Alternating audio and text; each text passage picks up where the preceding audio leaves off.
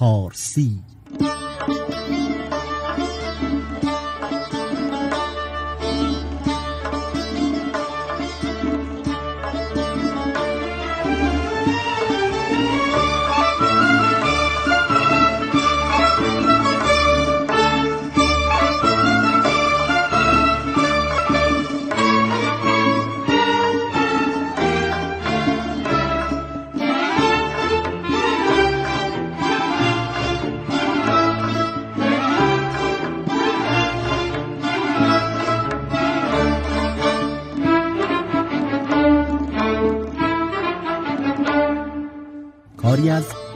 محمد قاسمی با همکاری میرهادی ناینزاده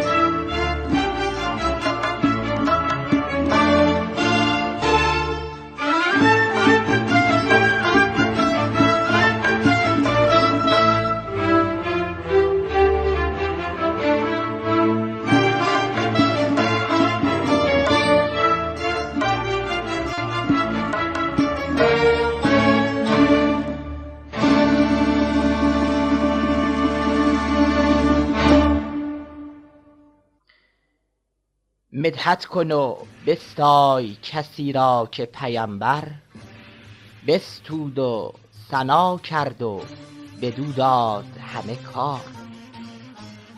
آن کیست بدین حال و که بودست و که باشد جز شیر خداوند جهان؟ حیدر کرار. آن کیست بدین حال و که بودست و که باشد جز شیر خداوند جهان حیدر کرار. این دین هدا را به مثل دایره ای دان. پیغمبر ما مرکز و حیدر خط پرگار. علم همه عالم به علی داد پیمبر چون ابر بهاری که دهد سیل به گلزار. به نام خداوند جان و خرد که از این برتر اندیشه بر نگذرد. دوستان گرامی سلام. عیدتون مبارک.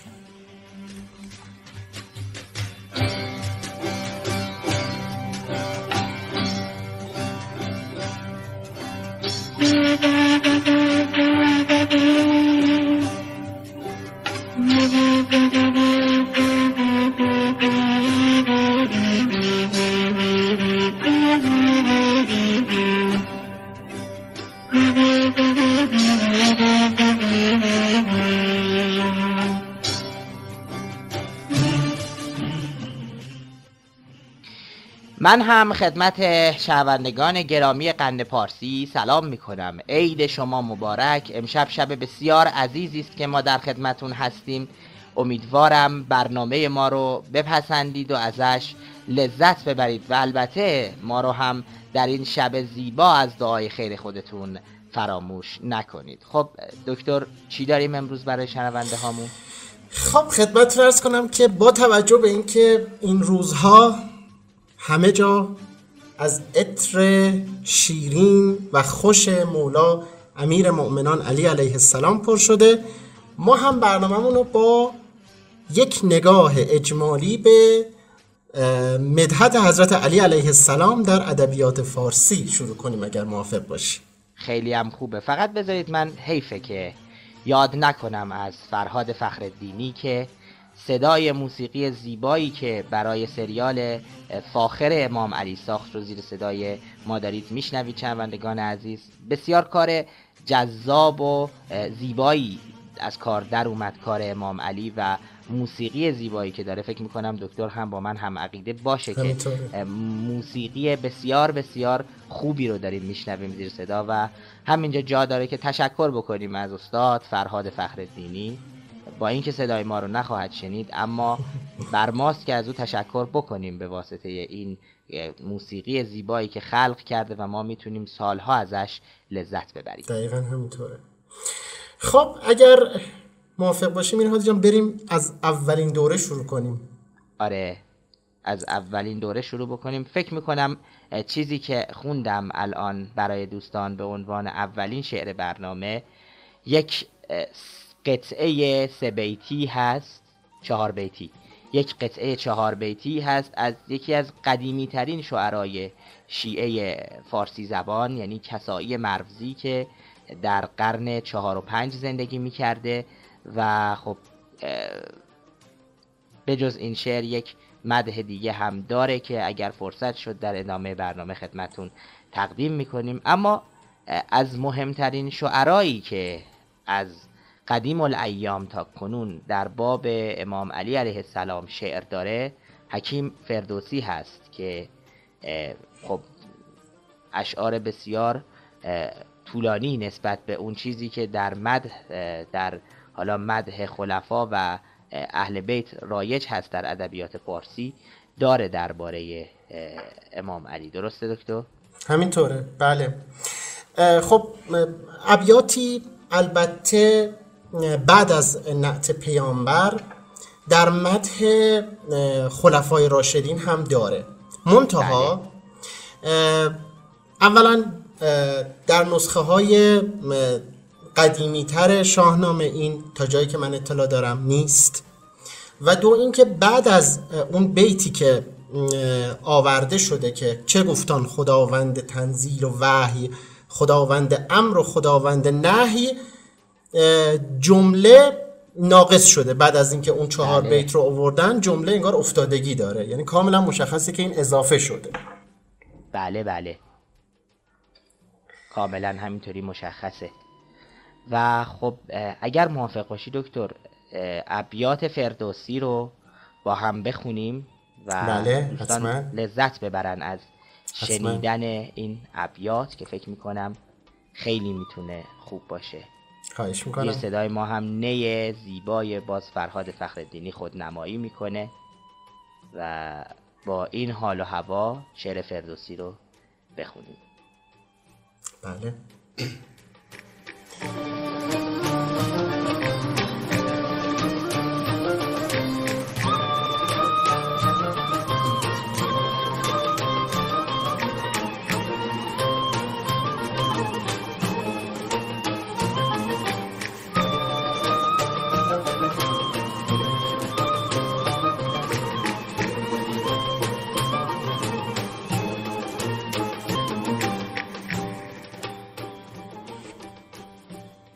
بله بله. چه گفتان خداوند تنزیل و وحی خداوند امر و خداوند نهی؟ که من شهر علمم علیم در است درست این سخن قول پیغمبر است. گواهی دهم که این سخنها ز اوست تو گویی دو گوشم پر آواز اوست. علی را چنین گفت و دیگر همین که از ایشان قوی شد به هر گونه دین. منم بنده اهل بیت نبی ستاینده خاک پای وسیع. حکیم این, دهان... حکیم این جهان را چو دریا نهاد برانگیخته موج از او تند باد.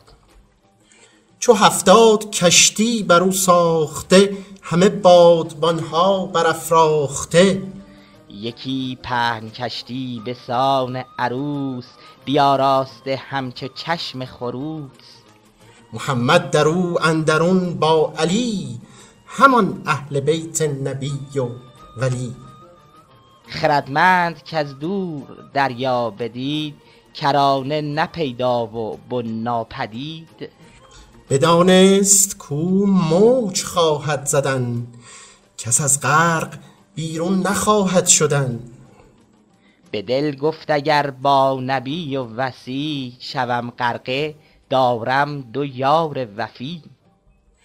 همانا که باش همانا که باشد مرا دستگیر خداوند تاج و لوا و سریر. خداوند جوی و می انگبین همان چشمه شیر و ماه معین. اگر چشم داری به دیگر سرای به نزد نبی و علی گیر جای. گرت زین بداید گناه من است. گرت زین بداید گناه من است. چنین است و این دین و راه من است. بر این زادم و هم بر این بگذرم چنان دان که خاک پی حیدرم. دلت گر به را گلت دلت گر به راه خطا مایل است. تو را دشمنان در جهان خود دل است. نباشد جز از بی پدر دشمنش که یزدان به آتش بسوزد تنش. هر آن کس که در جانش بغض علی است از او زارتر در جهان کیست؟ کیست؟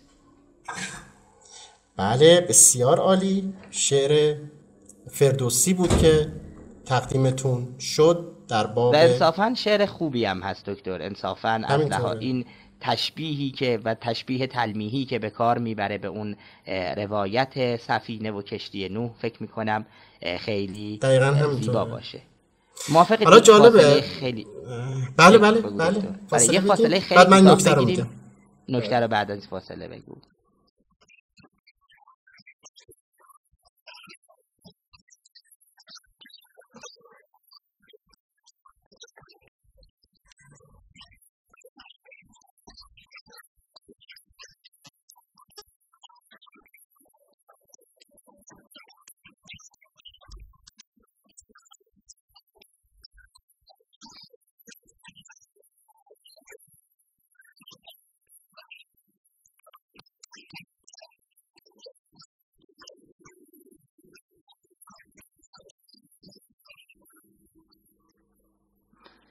بسیار خوب بسیار عالی دکتر اجازه بده که یک. دو سه قرنی حرکت بکنیم توی بله. تاریخ ادب پارسی بله و بله. برسیم به یکی دیگر از قله های شعر ادب پارسی یعنی مولوی خدمتون عرض بکنم که یک داستان بسیار زیبایی رو مولوی داره درباره امام علی و اینکه وقتی امر ابن عبدود به او آب دهان میندازه حضرت علی چه برخوردی رو با او انجام میده از اونجایی که وقتمون هم انقدر موسع نیست که بتونیم همش رو خدمت دوستان تقدیم بکنیم یه چند بیتیش رو شما زحمت بکشین که. بریم به سمت بخش بعدی با حتما. سرنای زیبایی که داریم زیر صدای خودمون میشنویم بله بله بسیار خوب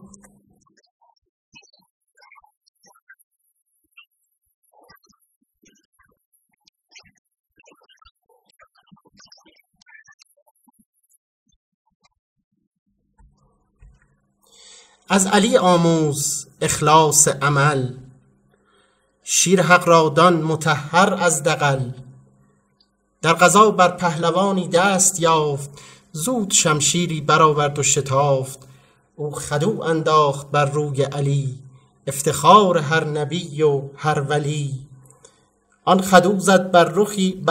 آن خدو زد بر رخی که روی ما سجده آرد پیش او در سجدگاه. اون ملعون بر چهره حضرت امیر در جنگ آب دهان انداخت. بله در زمان انداخت بله در زمان انداخت شمشیران علی. کرد او اندر قضااش کاهلی گشت حیران آن مبارز زین عمل. و از نمودن عفو و رحمت بی محل. تعجب کرد که چرا این اتفاق رخ داده. در نهایت حضرت علی پاسخی که میگه به اون شخص این هست که من کسی هستم که برای خدا تیغ می‌زنم نه برای نفس خودم اون لحظه ای که تو بر من آب دهان افکندی من خشمگین شدم و چون دیدم که اگر تو رو همین الان بکشم در واقع خودم رو راضی کردم نه خداوند رو این شد بله. که از این کار صرف نظر کردم. من خیلی خلاصه فقط مضمون خیلی خلاصه چون و زیبا. فقط. چون مصراع اول میگه از علی آموز اخلاص عمل. بحث بحث اخلاص عمل هست و دقیقاً. این که علی علیه السلام مخلص ترین فرد در جامعه اسلامی بود. می‌تونیم بگیم یکی از مخلص ترین افراد در جامعه اسلامی بود و کار رو برای خدا می‌کرد. همونطور که تو این ابیات هم داریم تیغ حقم از ور حق می‌زنم و تمام زندگی امام علی همینطور بود. تا وقت بیشتری از شنوندگان عزیزمون در این بخش گرفته نشده یک فاصله بگیریم برگردیم و به ادامه برنامه برسیم. حتما.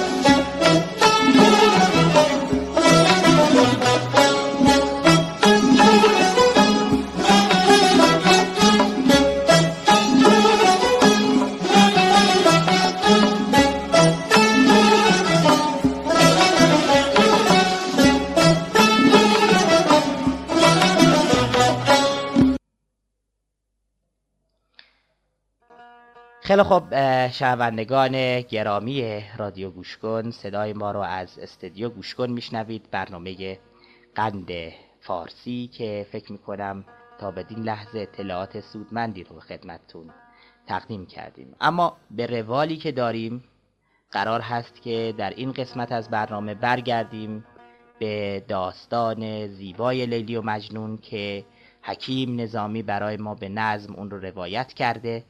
و تا بخش کوتاهی رو ازش شنیدیم. از این لحظه باز قرار هست که به دنیای بنی آمر و بیابانهای عربستان قدیم بریم ببینیم که سرنوشت قیس بنی آمر خاندان او و پدر او مخصوصا که دنبال فرزند میگشت به کجا می‌رسه. خب دکتر کجای داستان هستیم؟ بله. به این کار رس... به اینجا رسیدیم که نظامی گفته بود که به پدر مجنون آگاه نبود از اینکه یک صلاحی در کار او هست و نباید اینقدر عجله کنه و اینقدر تلاش کنه. بله. بسیار قرض که در نبرد است پوشیدن او صلاح مرد است. هر کس به تکیست بیست در بیست. واگه نه کسی که مسلحت چیست. استاد ما در باب این بیت میفرمودند که یعنی اینکه هر کس در حال اینه که سریعتر به مقصد خودش برسه و تون تون میره اما کسی آگاه نیست که اگر کسی اون تگ رو نگه میداره عاملی باعث میشه که اون تگ در جای خودش بیسته صلاحی در این کار هست و همه امور و پایه یک صلاحی وجود داره و به وجود آمده است. بله دقیقا. سررشته غیب ناپدید است. بس قفل که بنگری کلید است. چون در طلب از برای فرزند می بود چکان به لعل در بند مثل یک در واقع فلزی بود که در یک سنگ گیر افتاده. یعنی خودش رو اسیر کرده بود اسیر این قضیه کرده بود. ایزد به تذرعی که شاید یعنی به خاطر اون تذرعی که شایسته بود کرده بود دادش پسری چنان که باید. نورست گلی چو نار خندان چه نار و چه گل هزار چندان. روشنگوهری. بله. روشنگوهری ز تابناکی شب روز کن سرای خاکی. یعنی چهره او چنان روشن بود که شب سرای خاکی رو مثل خورشید روز می کرد. بله. چون دید پدر جمال فرزند بگشاد در خزینه را بند. از شادی آن خزینه خیزی می کرد چو گل خزینه ریزی. فرمود ورا به دایه دادن تا رسته شود ز مایه دادن. دورانش به حکم دایگانی پرورد به شیر مهربانی. هر شیر که در دلش سرشتند حرفی ز وفا بر او نوشتند. هر مایه که از غذاش دادند دل دوستی در او نهادند. میرهادی جان دوستان گفته بودن که بله. بگو شما بعد من دوستان گفته بودن که. یه مقدار در مورد این آرایه هایی که حرف می‌زنید بیشتر توضیح بدید. خوبه اینجا در مورد براعت استحلال بازم توضیح بدیم که دوستان متوجه بشن آره. منظور ما از براعت استحلال چیه. براعت استحلال رو همونطور که من در دفعه پیش هم یه توضیح مختصری در بابش دادم. کاری است که شاعر می‌کنه برای اینکه به ما نشون بده که کلا می‌خواد چی بگه. یعنی در چند بیت کوتاه یا در چند مقطع کوتاه چون هم در نثر میشه براعت استحلال داشت هم در نظم. در یک مقطع کوتاه انگار که می‌خواد کل داستان رو با دور تند به ما نشون بده. برای دوستانی که حالا یک مقداری بیشتر می‌بینند می‌تونیم تشبیه بکنیم به یه اسلاید شویی که قرار هست اول هر برنامه تصویری بیاد و نشون بده که کلا چه چیزهایی قراره گفته بشه. یا شاید بشه تشبیه کرد به سرخط اخباری که در بخش های خبری گفته میشه. انگار که تمام اخباری که قرار هست توضیح داده بشه رو یک بار خیلی مختصر و مفید به عنوان خلاصه اخبار به ما میگه و بعد تلاشش رو می‌کنه که اون داستان رو اونطوری که می‌خواد بگه بیان بکنه. ببینید دوستان به عنوان مثال ما در برنامه قبلی گفتیم که واگه نه که در چنان درنگی پوشیده بود صلاح رنگی. یعنی اینکه آگاه نبود که در چنین تأخیری که در فرزنددار شدنش افتاده یه خیر و صلاحی یا اصلا در فرزنددار نشدنش یه صلاحیه. و به اصرار از خداوند می‌خواد. خب پس اینجا نظامی آخر داستانو داره به ما میگه دیگه. اون پایان غمباری که برای مجنون اتفاق میفته رو داره به ما میگه. که. آفرین. یک نمایی من عمدن. نمی‌خواستم اینطور بگم دکتر برای اینکه دوستان وارد داستان نشن. از الان ندونن که آخر داستان چه اتفاقی قراره بیفته. من عمدن طوری خب، واقعیتی دادم که باید- وارد خود داستان نشیم.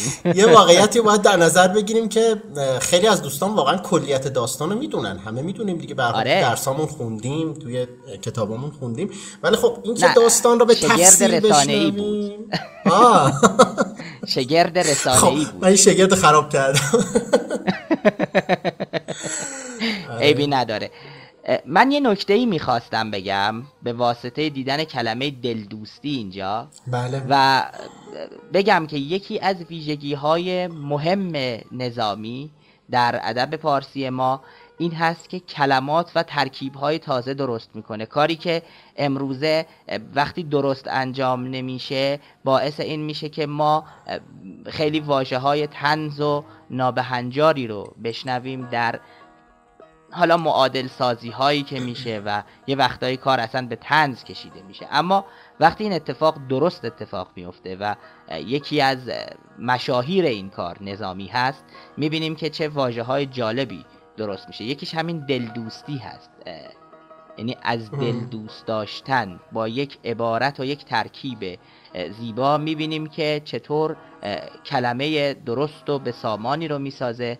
و اجازه بدید همینجا امیدوار باشم که کلماتی که ما به عنوان جایگزین ها می‌سازیم کلماتی باشند که به جای اینکه تنز و شوخی رو برانگیزن به ما کمک بکنن که کلمات درست و صحیح فارسی رو به کار ببریم. مثل کلمه هواپیما که اکنون کلا در زبان ما جا افتاده و کسی مثلا از کلمه تیاره استفاده نمی‌کنه. امیدوارم که این معادل های خوب توی زبان ما توی فرهنگستان ما بیشتر بشه و لازم دیدم به واسطه این کلمه دل دوستی که نظامی اینجا داره هم یه حاشیه کوتاه بزنم هم یکی از ویژگی های سبکی نظامی رو برای دوستان توضیح بدم. شاید دل دوستی رو بشه مثلا ترجمه محبت قلبی آره. یا مثلا عشق درونی هم چیزایی مثلا یه همچین خیلی تعبیر زیبایی است حالا این نکته رو این نکته رو بچه‌هایی که ادبیاتی نیستن گوششون رو بگیرن. که من به ادبیاتی ها بگم. استاد ما می‌گفتن که نظامی و خاقانی پدر جد شعرهای سبک هندی هن. یعنی شعرهای قرن دهم که اونا اوج تعبیر سازی شما اگه شعراشون رو بخونید خیلیشون واقعا نمی‌فهمید اصلا این تعبیر یعنی چی. شما مثلا شعر بیدل رو بخونید. بله. لاله و گل زخمی خمیازه اند. مثلا خمیازه باید فکر کنی مثلا خمیازه برای لاله و گل چه شکلی میشه؟ همین دقیقا. ایش این گلشن شکل کارشون ولی فرق می‌کنه. یعنی خیلی لفظی تره کار خاقا. یعنی شما علاوه بر اینکه مزامین قریب ببینید توی کارهای شوهرای آذربایجان مثل خاقانی مثل نظامی تصویر سازی هایی که با کلمات انجام میدن خیلی زیباست. مثلا وقتی خاقانی میگه که از مال لام برکن و باقی گذار. لا توی اون قصیده عرفانی اولین اول دیوانش. می‌بینیم که بله. سه تا کار می‌کنه. اولا که یک تضاد لفظی بین مال و لام ایجاد می‌کنه. یکی این که وقتی میگه لام رو برداره ازش لا باقی میمونه و خود این معنی داره و به شکل کلمات هم خیلی وقتا توجه می‌کنه. اینکه حروف رو به چیزهایی تشبیه مثلا بعضی از حروف رو به کلید تشبیه می‌کنه بعضی از حروف رو به دندانه تشبیه می‌کنه. و این کارها رو هم دارن که به نظر من جدیتر و مهمتر از کارهایی است که حتی در سبک هندی اتفاق بله. میفته و ما اینو نه در سبک خراسانی جدی داریم. نه در سبک عراقی عراق عجم و سمت شیراز و اصفهان و اینا داریم. ولی در سبک آذربایجانی سبک ارانی اگر بشه تفکیکش کرد به بله. جد می‌بینیم اینها رو ببخشید اگر یک مقداری باز سمت برنامه ما به این سمت حرکت تخصصی شد کمی تخصصی شد برای اینکه بیشتر تخصصی نشه و زمان بیشتری داشته بله. باشیم برای لیلی و مجنون می‌خوایم ادامه بدیم که بتونیم لیلی و مجنون رو بیشتر بله. بخونیم برای بچه هر نیل که بر رخش کشیدند افسون دلی بر او دمیدند چون لاله دهن به شیر میشست چون برگ سمن به, شی... به, شیر میرست. یعنی همینجور داشت بزرگ می‌شد. با بله. لبهای زیبا شیر می نوشید و همینجور داشت با این شیر بزرگ می‌شد. درسته. گفتی که به شیر بود شهدی یا بود مهی میان مهدی. از مه چو دو هفته بود رفته شد ماه دو هفته بر دو هفته. یعنی این ماه دو هفته کم کم هی کامل شد و بزرگ شد. دو بله. هفته بر دو هفته. دو تا تعبیر داره دیگه. بله. یعنی هم خیلی زیباتر شد. بله. انگار که دو تا ماه دو هفته قرار گرفت. هم هم این که به این معناست که بزرگتر شد و کاملتر شد. یعنی فکر می‌کنم طوری کلام رو برگزیده که بله. بتونه هر دو معنا رو ازش استفاده کرد. بله. شرط هنرش تمام کردند. قیس هنریش نام کردند. چون بر سر این گذشت سالی بفزود جمال را کمالی. عشقش من یه نکته راجع به بله؟ کلمه هنر بگم. بله حتما. هنر خیلی معنای موسعتر خیلی معنای بیشتری از اون چیزی که امروز ما به کار می‌بریم تحت عنوان یک حالا کاری که باعث زیبایی و باعث جمال میشه مثلا زیبایی آفرینی می‌کنه. یه مقداری معناش در قدیم گسترده تر بوده. مثلا خیلی جاها هستش که به مرد جنگی مثلا توی این کتاب های هستش که درباره شیوه های جنگیدن نوشته شده. من حالا که دکتر از استادش یاد کرد اجازه بدید منم یه یادی بکنم از یکی از بهترین استادانم که اکنون در بین ما نیستن جناب آقای دکتر مزفر بختیار. ایشون به ما می‌گفت که هنر به معنای کلا آدابه به معنای اینکه شما یک چیزی رو که اتفاقا بهش هم لازم داری باید بلد باشی. مثلا مرد هنری رو ایشون می‌گفت به معنای جنگور جنگاور. و کسی که می‌تونه به درستی جنگ انجام بده خیلی جاها به کار رفته. حیفم اومد که این نکته رو اینجا دیدم. یادی یه معنی دیگه هم هنر داره. هنر به معنی حسنه هنر به معنی بله خوبیه. بله. ای به من جمله بگفتی هنرش نیز. هنرش نیز بگوی بله. خب عشقش به دو دستی آب می‌داد زو گوهر عشق تاب می‌داد. سالی دو سه در نشاط و بازی می‌رفت میرست میروست به باغ دلنوازی. چون شد به قیاس یعنی هم رشد می‌کرد. بله همینطوره. چون شد به قیاس هفت ساله چون سو چون, چون شد به قیاس هفت ساله امرود بنفشه کرد لاله فکر می‌کنم اینجا یه اشتباهی, من فکر می‌کنم امرود باشه دکتر بله بله من فکر بنفشه کرد امرود لاله. بنفشه کرد لاله و تشبیه یعنی بله. اینکه لبا در حقیقت رسته تر شد رشد بیشتری کرد بله بله, بله. امرود دوستانی که نمی‌دونن یعنی گلابی دقیقا بله درخت امرود توی مصنوی هم داستانشو داریم به معنی بله, بله. گلابیه بله. که از هفت به ده رسید سالش. افسانه خلق شد جمالش. هر کس که رخش ز دور دیدی بادی ز دعا برو دمیدی. چقدر تصویر جالبی. چقدر تصویر قشنگ. یعنی مثلا می‌گفت که ماشاءالله ماشاءالله. حقیقی هم هست. کاملا زیبایی تصویر. من همیشه گفتم فرق تصویرهای سبک عراقی با سبک هندی اینه که تصویرهای سبک هندی انقدری که تصویرهای سبک عراقی واقعی هستند واقعی نیستند درست پیچیده ترن. اما سبک عراقی از مفاهیم واقعی تصویرهای زیبا می‌سازه. ببینید واقعا این اتفاق میفته اگر یه نفر می‌خواد دعایی بکنه شاید همچنان توی دور, دور بر ما هم اتفاق بیفته. دعا می‌کنه و اون رو فوت می‌کنه که حالا مثلا چشم نخوره یا هر اتفاقی بیفته. از این تصویر واقعی چقدر زیبا استفاده کرده نظامی؟ همونطور که دکتر گفت. و من به همین دلیل خودم سبک آذربایجانی رو بیشتر از سبک هندی دوست میدارم چون واقعی تره خیالهاش استوارتره خیال بندیهاش استوارتره. بله بله. پایدارتره به نظر من. یعنی یک پایه‌ای در واقعیت جدی جامعه یا حالا دوروبر خودش داره. و خیلی وقتا بله. هم هست که میشه ازش درباره تاریخ فرهنگ استفاده کرد. این همین فرهنگه اینکه دعا میخوندن ورد میخوندن فوت می‌کردن. فوت می‌کردن. حالا اینا خیلی چیزای ساده شه چیزای بله. تری داره که طبعا الان من مثالش تو ذهنم نیست و قطعا در بابشون با هم صحبت می‌کنیم. حتما. شد چشم پدر به روی او شاد از خانه به مکتبش فرستاد. دادش به دبیر دانش آموز تا رنج بر او برد شب و روز. جمع آمده از سر شکوهی با او به موافقت گروهی. هر کودکی از امید و از بیم مشغول شده به درس و تعلیم. خب جالبه.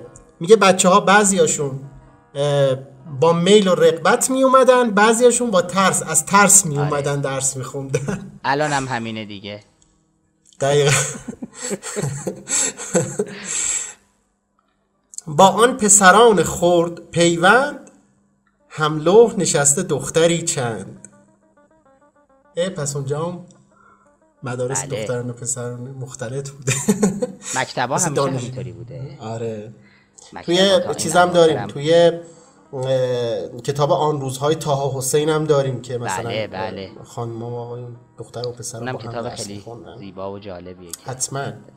باید دوستان بخونن و لذتشو ببرن واقعا. تصویر سازی هایی که تا حسین کرده با توجه به اینکه خب نابینا هم بوده این تصویر سازی ها برای ما خیلی ملموس تره خیلی ملموس تره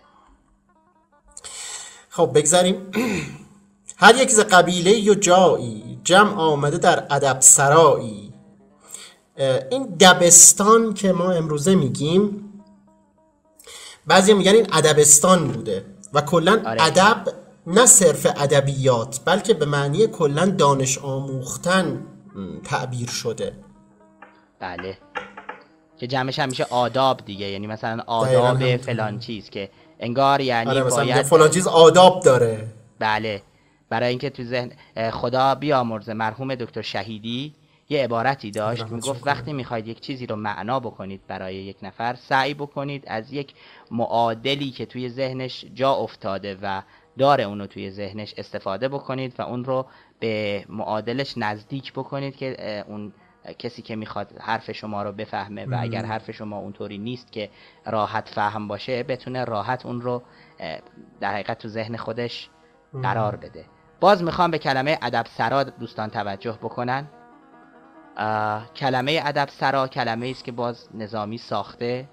ما الان زیاد داریم از این کلمات دانش سرا چه می‌دونم حتی توی شیرینی سرا و اینطور چیزا رو داریم. ولی توی بله. زمان خودش طبعا ادب سرا وجود نداشته و یک ترکیبیه شاید بشه خب اسم دانشکده ادبیات رو. بذارن ادب سرا آره الان الان حتی مانا شده یعنی از این سرا بله. استفاده کرده جاودانه بله. شده این ترکیب و اینطور باید ترکیب ساخت به نظر من بله قیس هنری به علم خواندن یاقوت لبش به در فشاندن بود از صدف دگر قبیله ناسفت دوریش هم طویله یعنی هم کلاسی به, به این نوع طویله به اون معنی که حالا امروزه به کار می‌برن که یک جایگاهی هست نه نبوده. به معنی گروهی بوده که در یک چیزی به هم پیوند دارن در یک کاری به هم پیوند خوردن و طی یک پیوند اینا به هم متصلن.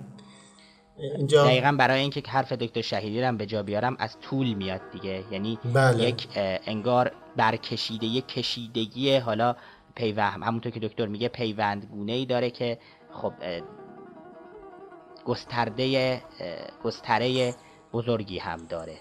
و شاید اون جایگاه رو هم به همین دلیل میگن چون اون حیوانات بزرگ هستن. باید توی یک جایگاه حالا بزرگی قرار بگیرن. باید طویل باشه جایگاهشون. دقیقا همینطوره. خب تا اینجا رسیدیم که آره یه دختر خانومی هم کنار مجنون بود. اینجا رو داشته باشیم. حال بود.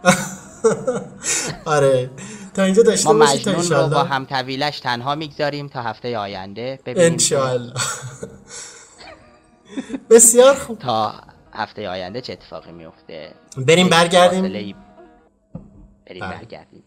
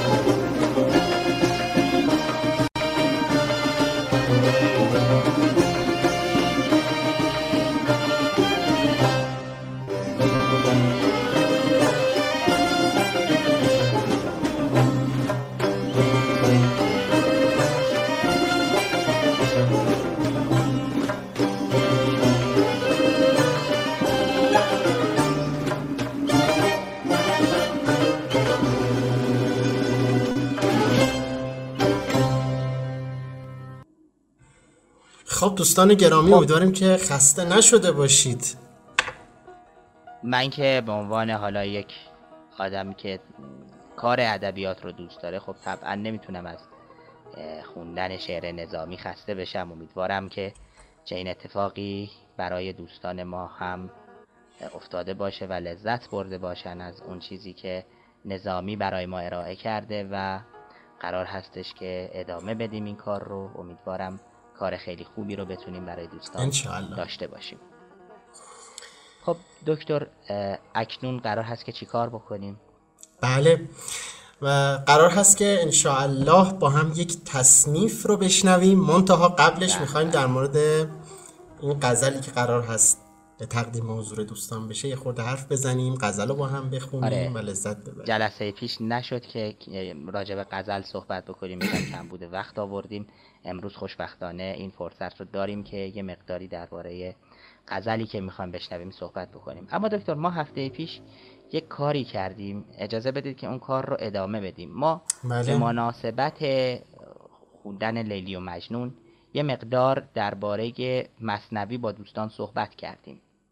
حالا که قراره یک غزل بشنویم یه مقداری قبل از اینکه وارد خود غزل بشیم درباره ماهیت غزل چیستی غزلی که اصلا قالب غزل چه شکلی هست با دوستان صحبت بکنیم. بعد بله. به عنوان نمونه غزلی رو که قراره بشنویم بخونیم و بعد بریم سراغ تفسیر و تصنیف. انشاءالله.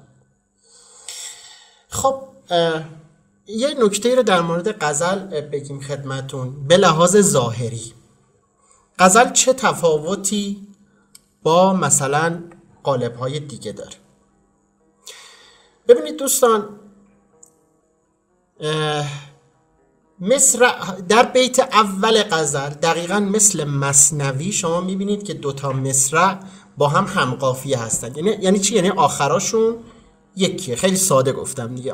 به ساده ترین شکل گفتم که آخراشون یکیه. اما در بیت های بعد غزل مصرع های زوج با اون دوتا مصرع اولی که اول با هم خوندیم هم قافیه هستن.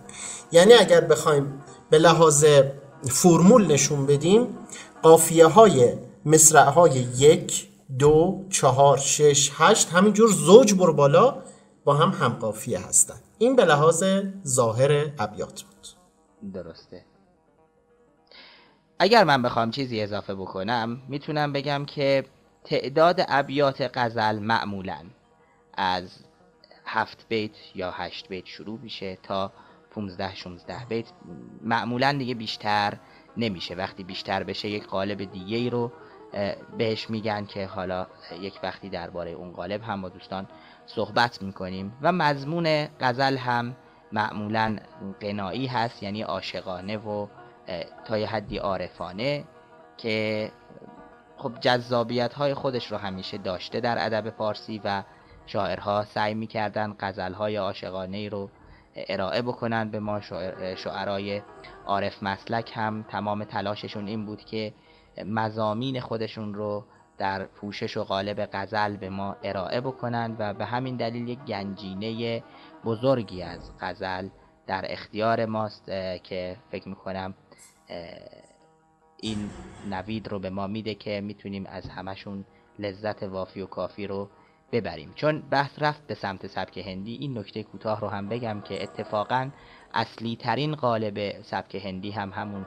غزل هست. غزل هایی که سوار بال خیال میشن و اتفاقات خیلی خیال انگیزی رو برای ما رقم می‌زنن که دربارهشون میشه ساعتها صحبت کرد اما خب زمان ما انقدر به ما اجازه نمیده که وارد این هیته بشیم.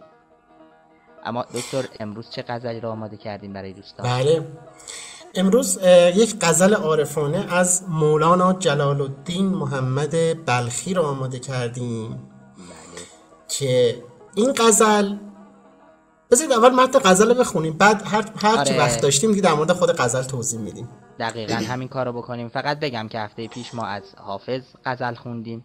بله. سعی کردیم که از قله های شعر فارسی قله های شعرهای فارسی غزل های رو انتخاب بکنیم. این هفته در خدمت مولوی هستیم. قرار هست بله. که غزل عارفانه رو بشنویم. دکتر غزل رو برای ما می‌خونه و بعد برمیگردیم و در بابش. یه مقدار در مورد کلیت غزل یه توضیحی رو عرض خواهیم کرد. رندان سلامت می کنند جان را غلامت می کنند مستی ز جامت می کنند مستان سلامت می کنند در عشق گشتم فاشتر و از همگنان غلاشتر و از دلبران خوشباشتر. مستان سلامت می کنند قوقای روحانی نگر سیلاب طوفانی نگر خورشید ربانی نگر مستان سلامت می کنند افسون مرا گوید کسی توبه ز من جوید کسی بی پا چو من پوید کسی مستان سلامت می کنند ای آرزوی آرزو آن پرده را بردار از او. من کس نمی‌دانم جز او. مستان سلامت می کنند ای ابر خوشباران بیا. وی مستی یاران بیا. وی شاه طراران بیا. مستان سلامت می کنند حیران کن و بیرنج کن. ویران کن و پرگنج کن. نقد ابد را سنج کن. مستان سلامت می کنند شهری ز تو زیر و زبر هم بی خبر هم با خبر. وی از تو دل صاحب نظر مستان سلامت می کنند آن میر محرو را بگو وان چشم جادو را بگو وان شاه خوشخو را بگو مستان سلامت می کنند آن میر قوقا را بگو وان شور و سودا را بگو وان سرو خضرا را بگو مستان سلامت می کنند آنجا که یک با خویش نیست یک مست آنجا بیش نیست آنجا طریق و کیش نیست مستان سلامت می کنند آن جام بیچون را بگو وان دام مجنون را بگو وان در مکنون را بگو مستان سلامت می آن دام آدم را بگو وان جان عالم را بگو وان یار و همدم را بگو مستان سلامت می و ای شه حسام الدین ما ای فخر جمله اولیا ای از تو جانها آشنا مستان سلامت می کنند خیلی این غزل خیلی. به خاطر ردیفی که انتخاب کرده غزل زیبایی است. کلا غزل هایی که ردیف داره به خاطر موسیقی درونی که درش هست زیباتره. یه نگاه به مضمونش بندازیم سری کلا قبل از اینکه وارد مضمونش بشیم کارهای مولانا و با ردیفهای بلند اه، به خاطر وزنهای دوری هم که داره فکر می‌کنم موسیقی قویتری داره و همین موسیقی قویتر ما رو به این سمت می‌بره که بیشتر از غزل لذت ببریم. مثلا سبک مولانا سبک موسیقایی است در دیوان شمس و فکر می‌کنم که اتفاق بسیار بدیعی رو رقم زد در غزل فارسی از همین جنبه بسیار بسیار قابل تقدیر و قابل ستایش کار اه، مولانا. اما درباره مزامینش اگر بخوایم صحبت بکنیم خب طبعا مولانا شاعری است عارف مسلک و عارف بیشه و مزامین عارفانه در غزل او بیش از هر کس دیگری وجود داره. منم وقتی می‌بینم که مهدی محمد قاسمی عزیز کارش اینه که روی ادبیات عرفانی کار بکنه ترجیح میدم که مهدی بیشتر در این باره با ما صحبت بکنه. و مزامین نوع این غزل رو برای ما خواهش بازشناسی بکنه. منم اگر نکته دیدم در بین صحبت های مهدی قطعا اه، خواهم گفت. کوتاه عرض می‌کنم دوستان. آن چیزی که در غزل مولانا در این غزل خیلی نمود پیدا می‌کنه. اول این غزل این غزل رو در واقع به جناب حسام الدین تقدیم کرده. حسام الدین کیه؟ کسی است که انسان عارف مسلکی است. یک دو به شدت به مولانا علاقه داره به خاطر اینکه مولانا پیر و مرشد راه اوست. و سومی که مولانا رو تشویق کرد تا یک اثر بسیار بزرگ و مهم به نام مصنوی معنوی رو خلق کنه. مسئله بعدی اینه که چند تا مضمون تو این غزل هست. من به اختصار توضیح میدم که بریم غزل رو بشنویم. یکی آرزوی آرزو. دو تا مطلب هست. اول اینکه میگه ای آرزوی آرزو آن پرده را بردار از او. آرزوی آرزو یعنی کسی که آرزوی آرزو هاست که این می‌تونه خداوند باشه. میگه ای خداوند هر گونه هجاب و هر گونه پرده ای که مانع در واقع درک حقایق وجود حسام الدین می شود رو از چهره او بردار که من فقط دارم الان به وجود او توجه می کنم و از کمالات او دارم بهره مند میشم. و خدمتتون ارز کنم که میگم اینجا باز مولانا خیلی تعبیر سازی کرده که حالا من اگه بخوام تک تک این تعابیر رو ارز کنم زمان می‌بره. در مورد رند بگم. رند در شعر مولانا به معنای در واقع افرادی هست که از همه تعلقات رسته اند و افرادی هستند که دیگه هیچی براشون مهم نیست و تعلقات رو کنار گذاشتن و این مفهوم رند در شعر حافظ یک مفهوم گسترده تری پیدا می‌کنه که انشالله هر جا به شعر حافظ برسیم این وعده رو میدیم که خدمتون توضیح بدیم. دقیقا. اجازه بدید که بیش از این دوستان رو منتظر نگذاریم. ضمن اینکه باز هم میگم می‌شد درباره این شعر ساعتها صحبت کرد. حیف هم میاد که زود ازش بگذریم اما چه کنیم که زمان اونقدر نداریم و خود شنیدن تصنیف هم می‌تونه خیلی جذاب باشه در این شب خجسته و مبارک. پس بیش از این دوستان رو منتظر نگذاریم. شما تصنیف رو معرفی بکنید. اگر خوانندش رو قرار هست بشناسید. بله حتما.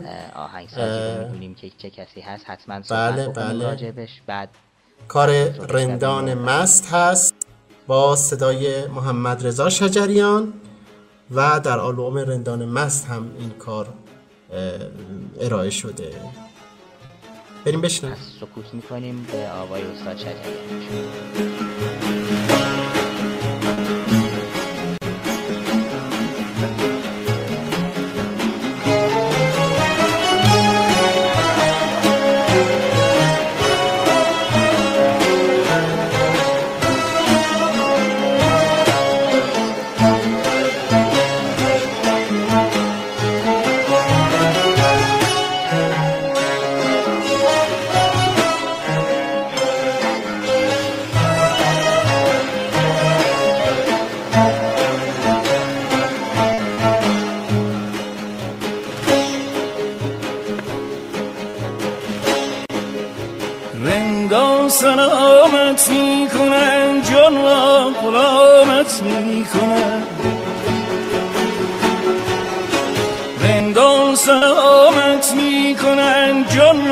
غلامت می‌کنم.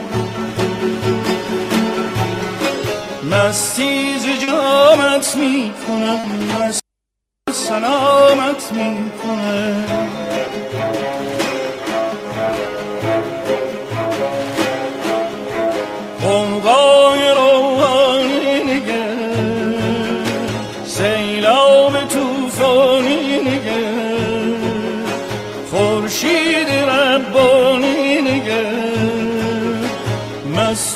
سلامت می‌کنه. مستان سلامت خورشید ربانی نگر مستان سلامت می‌کنه.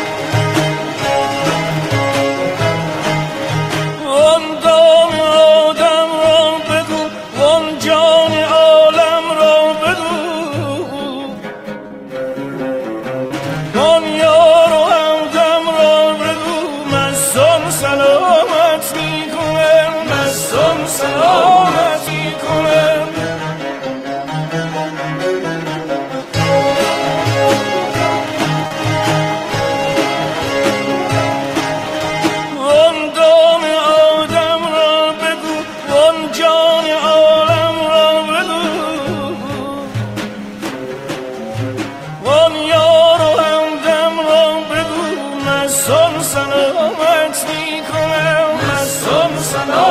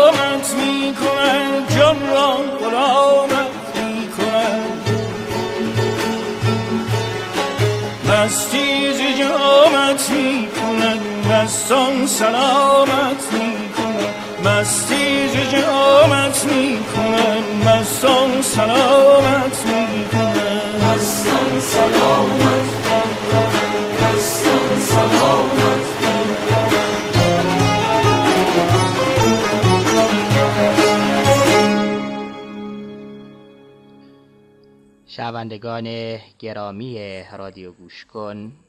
بسیار بسیار خوشحال هستیم و بودیم که خدمت شما شنوندگان عزیز بودیم با دومین قسمت از قند پاسی امیدوارم که شما هم مجموعه آنچه که من و دوستانم خدمتتون تقدیم کردیم رو پسندیده باشید و در برنامه های بعد هم با ما همراه باشید. امیدوارم یکایک شما روزها و ساعتهای خوبی رو در پیش رو داشته باشید و مخصوصا در این شب زیبا ما رو از دعای خیر خودتون فراموش نکنید. من همینجا از حضور شما خداحافظی می کنم میکروفون رو به دست دوست و همکار بسیار عزیزم مهدی محمد قاسمی میسپرم و برای شما روزها و لحظه های شادی رو آرزو می کنم سپاسگزارم.